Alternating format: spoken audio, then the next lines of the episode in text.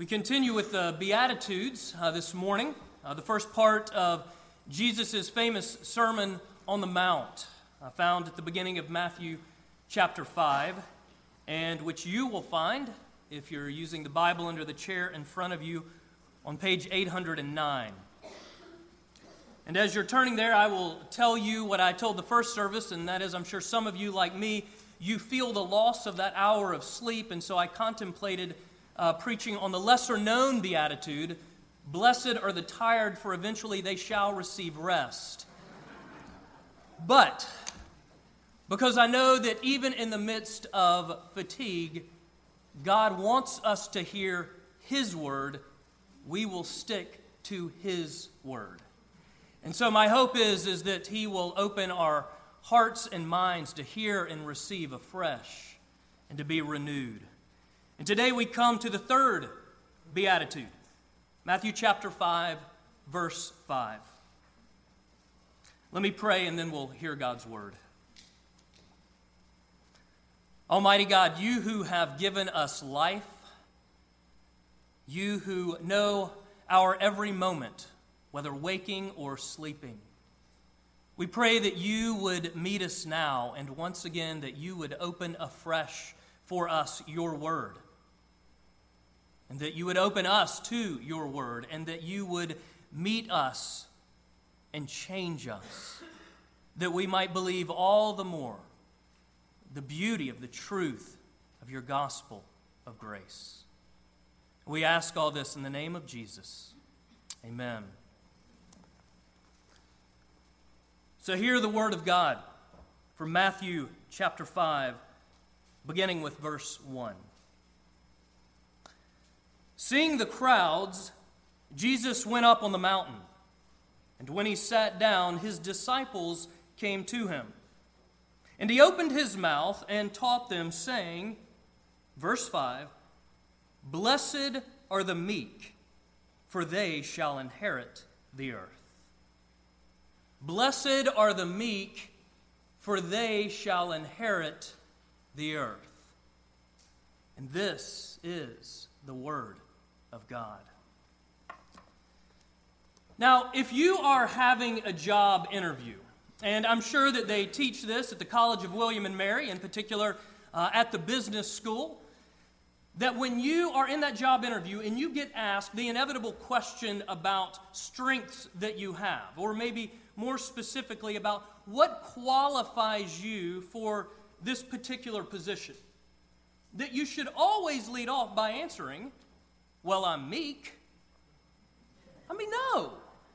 Nobody leads off with that. In fact, doesn't, doesn't that belong in the category of weakness? That, that category you try to avoid or at least turn around into some sort of strength? And yet, here in the Beatitudes, the start of the Sermon on the Mount, Jesus names meekness as a top 10, or rather a top 8 kingdom quality a kingdom of God characteristic. What marks a Christian? So, is Jesus out of touch with reality? Or are we? And I think you know the answer to that one. Because we see here that one of the characteristics that should grow, that should continually grow in a Christian, is meekness. And so that's what we're going to talk about today meekness. What it's not, what it is, and what's promised. What it's not, what it is, and what's promised. For as Jesus says, Blessed are the meek, for they shall inherit the earth.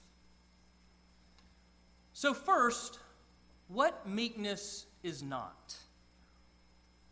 Meekness is not, as many people think, a weakness.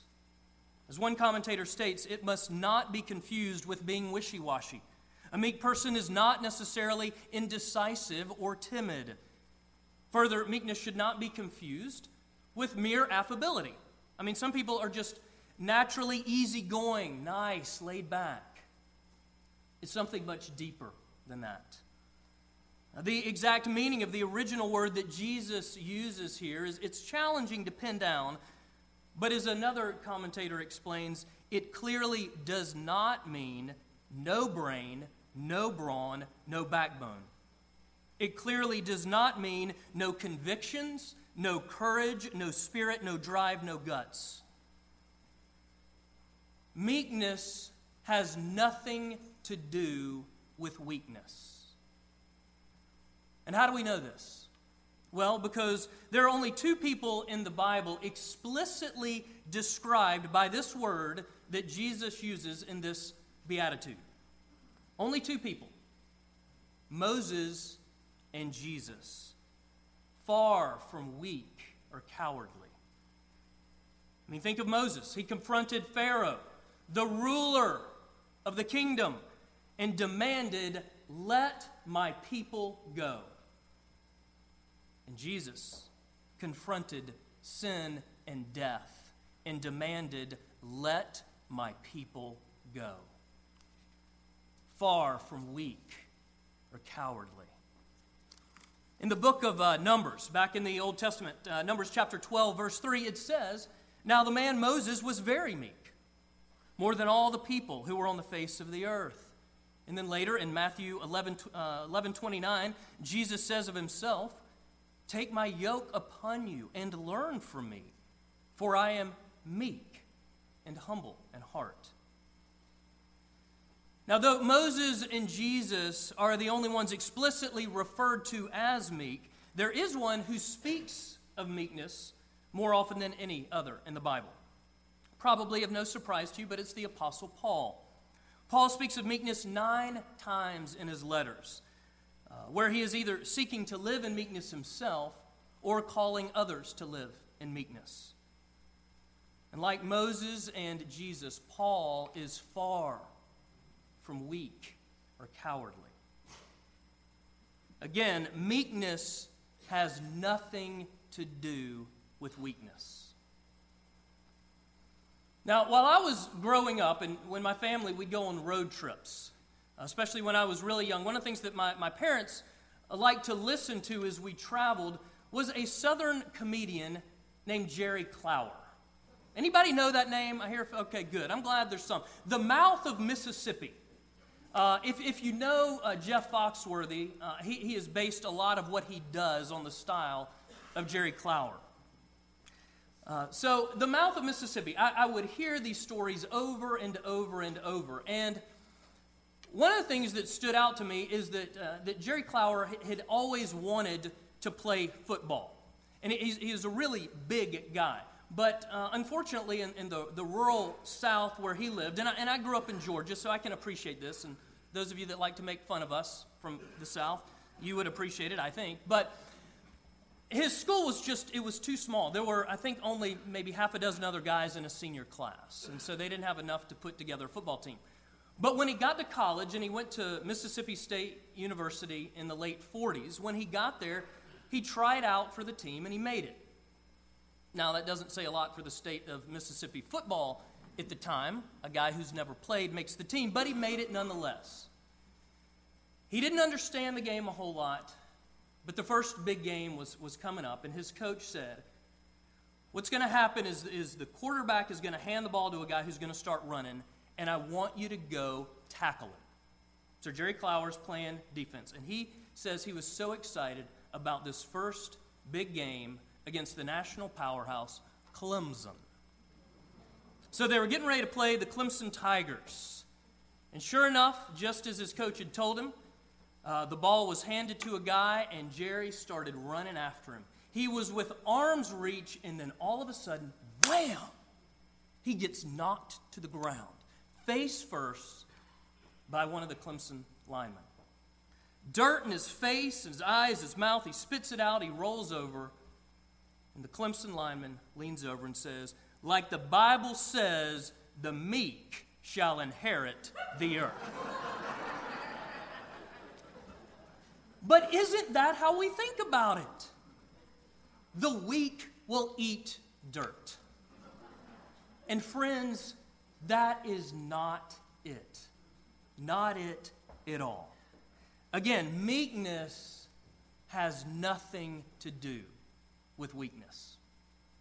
So then, what is it? Next, what meekness is.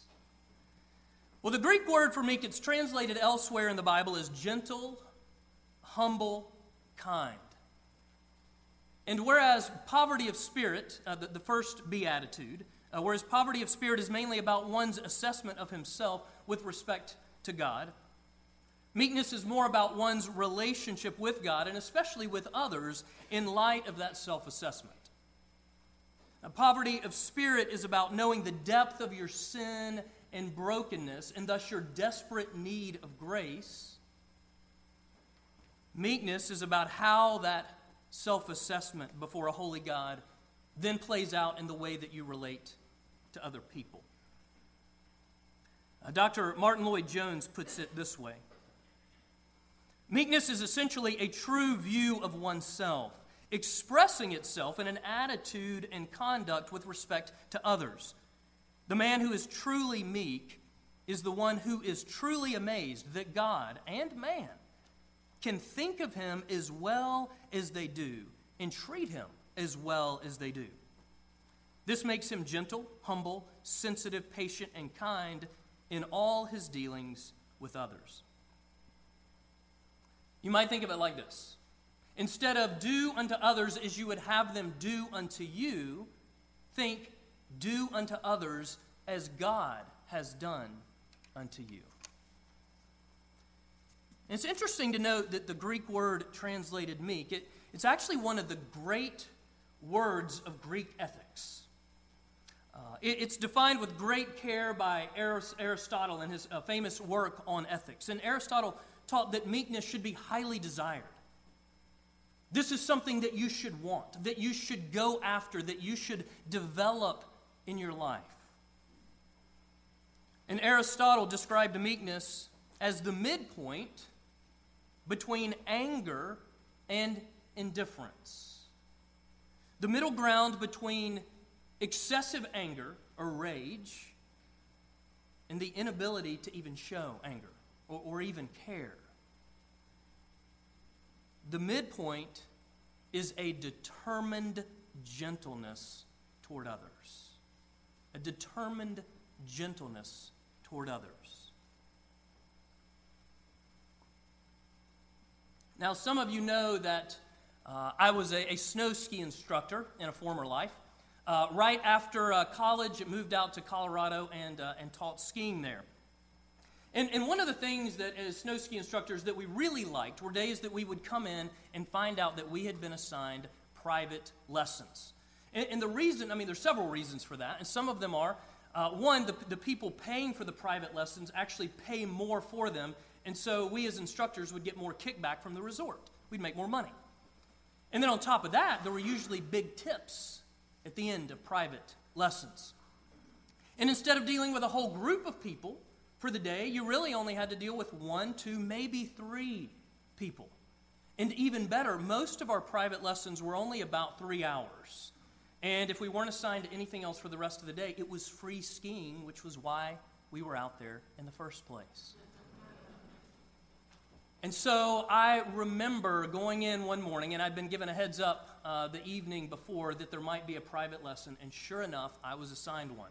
Uh, th- there was a, a, large group of business executives in town. Uh, they were all part of a, at that time, still a privately owned billion dollar company.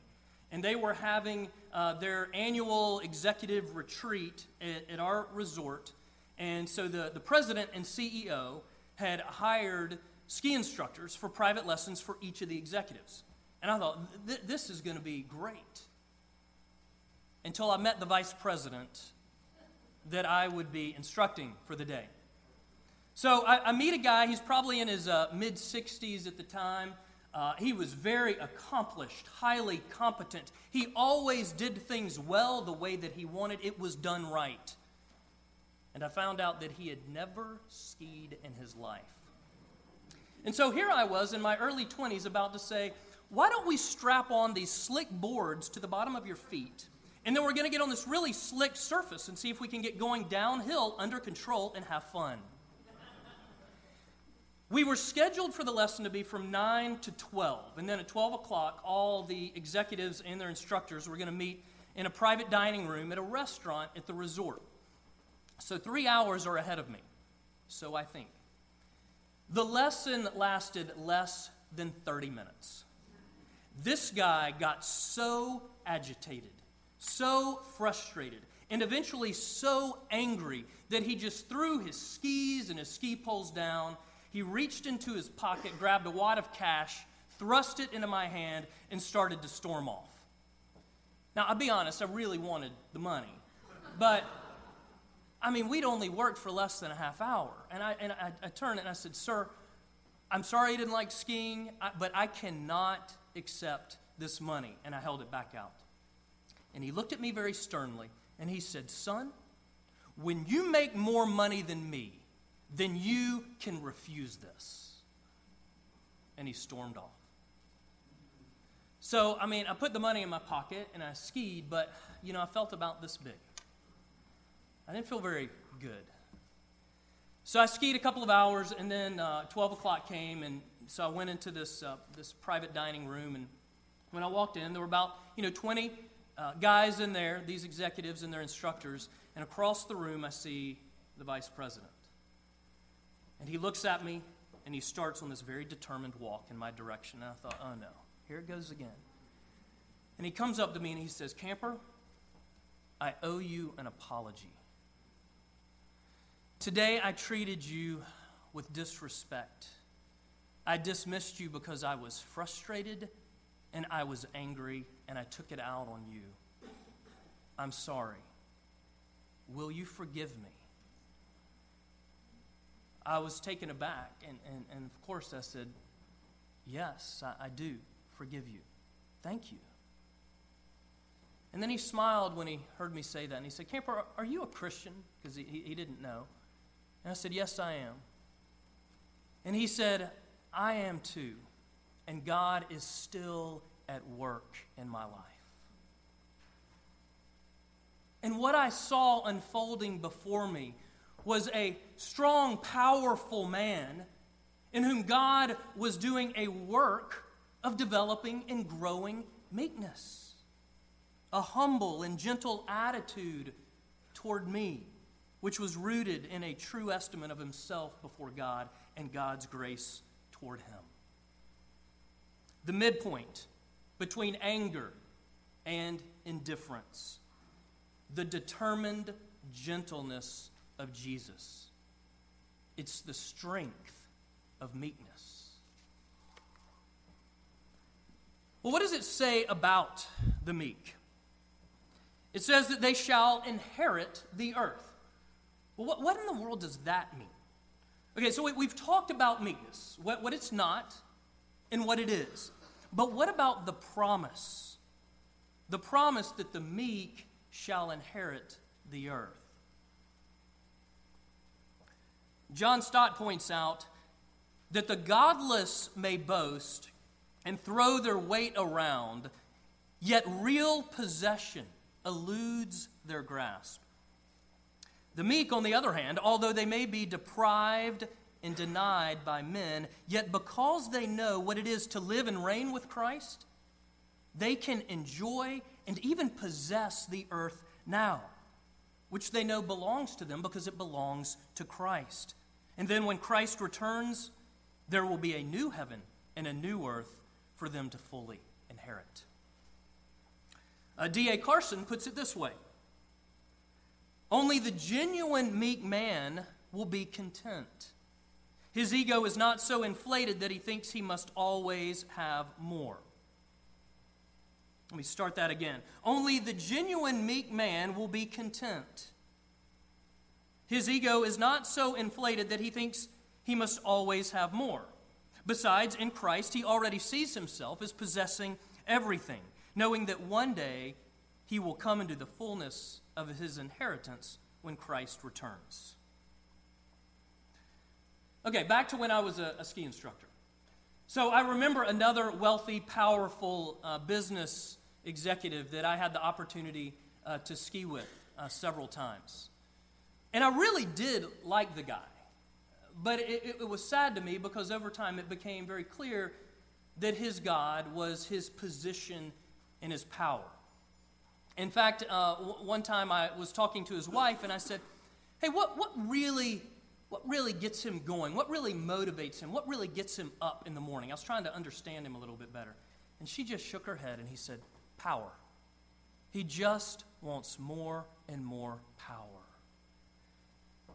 You see, his God was his position and power, his accomplishments and acquisitions. And I found out that he could be pretty mean and ruthless. And here was a guy who, from the world's standards, had everything. I mean, he had his own private jet, he had five or six homes, one of which was at the resort where I taught. He had everything, and yet true possession eluded his grasp. His ego was so inflated that he thought he must always have more and more and more. And what was so sad was here was a man who had no joy, who was not content. I mean, and think about it. It makes sense. As another pastor asks, who are the people who really enjoy the earth? Those who grab and push and demand? No. They're too busy grabbing and pushing and demanding to enjoy what they get by grabbing and pushing and demanding.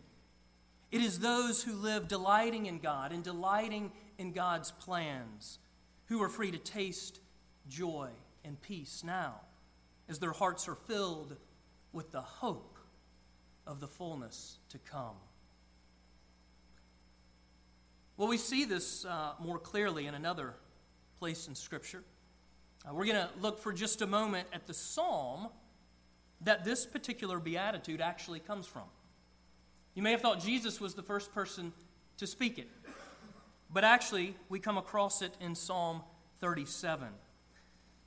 A powerful psalm where David exhorts and encourages the people of God to place their trust in him. Now, early in this psalm, David uh, begins Trust in the Lord and do good, dwell in the land and befriend faithfulness. Delight yourself in the Lord, and he will give you the desires of your heart. Commit your way to the Lord, trust in him, and he will act. He will bring forth your righteousness as the light and your justice as the noonday. Be still before the Lord and wait patiently for him. Fret not yourself over the one who prospers in his way, over the man who carries out evil desires. And then David closes this particular section of the psalm with these two verses, verses 10 and 11. In just a little while, the wicked will be no more. Though you look for him, he will not be there. And then verse 11 But the meek shall inherit the land and delight themselves in abundant peace. The meek shall inherit the land. Now, who are these meek that would inherit the land and enjoy abundant peace? The meek, according to Psalm 37.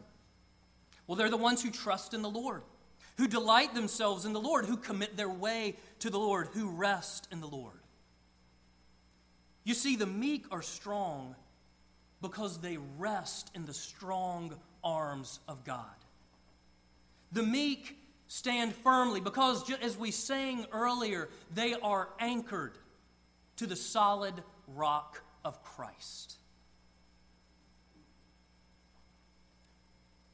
Brothers and sisters, the only way that we become meek is the same way that we inherit the land. It's through Christ, in Christ, with Christ. And so we continually look to Jesus. We continually look to Him, see His finished work on the cross, and yield to the continual work of His indwelling Spirit who is at work within us. As was mentioned earlier, next Sunday we enter into Holy Week, uh, beginning with Palm Sunday, where we remember Jesus' triumphal entry into Jerusalem. A week that we know ended with him being betrayed, being falsely accused, being sentenced to death at a mock trial. And Peter was there, an eyewitness to all of it. And Peter writes this of Jesus. Peter says, When he was reviled, he did not revile in return. When Jesus suffered, he did not threaten, but instead, he kept entrusting himself to him who judges justly. But instead, Jesus kept entrusting himself over and over to him who judges justly. And so it is with you and with me. No matter what our circumstance, no matter what we face, no matter what, we keep entrusting ourselves to God. And do you see how this frees you? Do you see how this frees you from having to control your life, from, from having to manage everything and make it work? How this frees you then from being arrogant and aggressive, from grabbing and pushing and demanding? Do you see how this frees you from always having to be right? Because you are anchored to the solid rock of Christ, and thus you know that you are already righteous in Christ. How it frees you to be content and know peace in the midst of a broken and sinful world. Becoming meek is not easy. In fact, it's impossible in our own strength.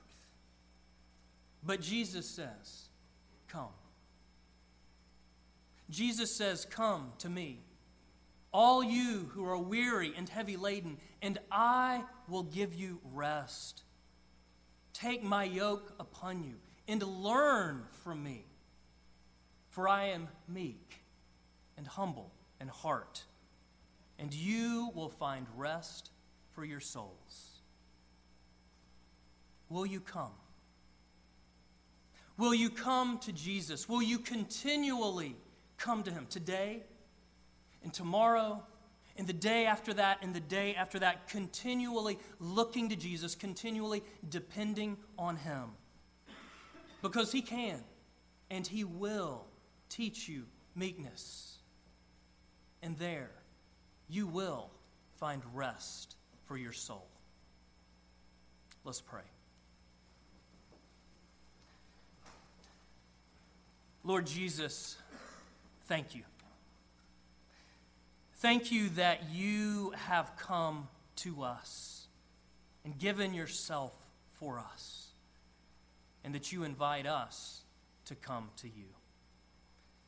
And we pray now, Lord, teach us your determined gentleness and grow us in the strength of meekness. For it's in your name we pray. Amen.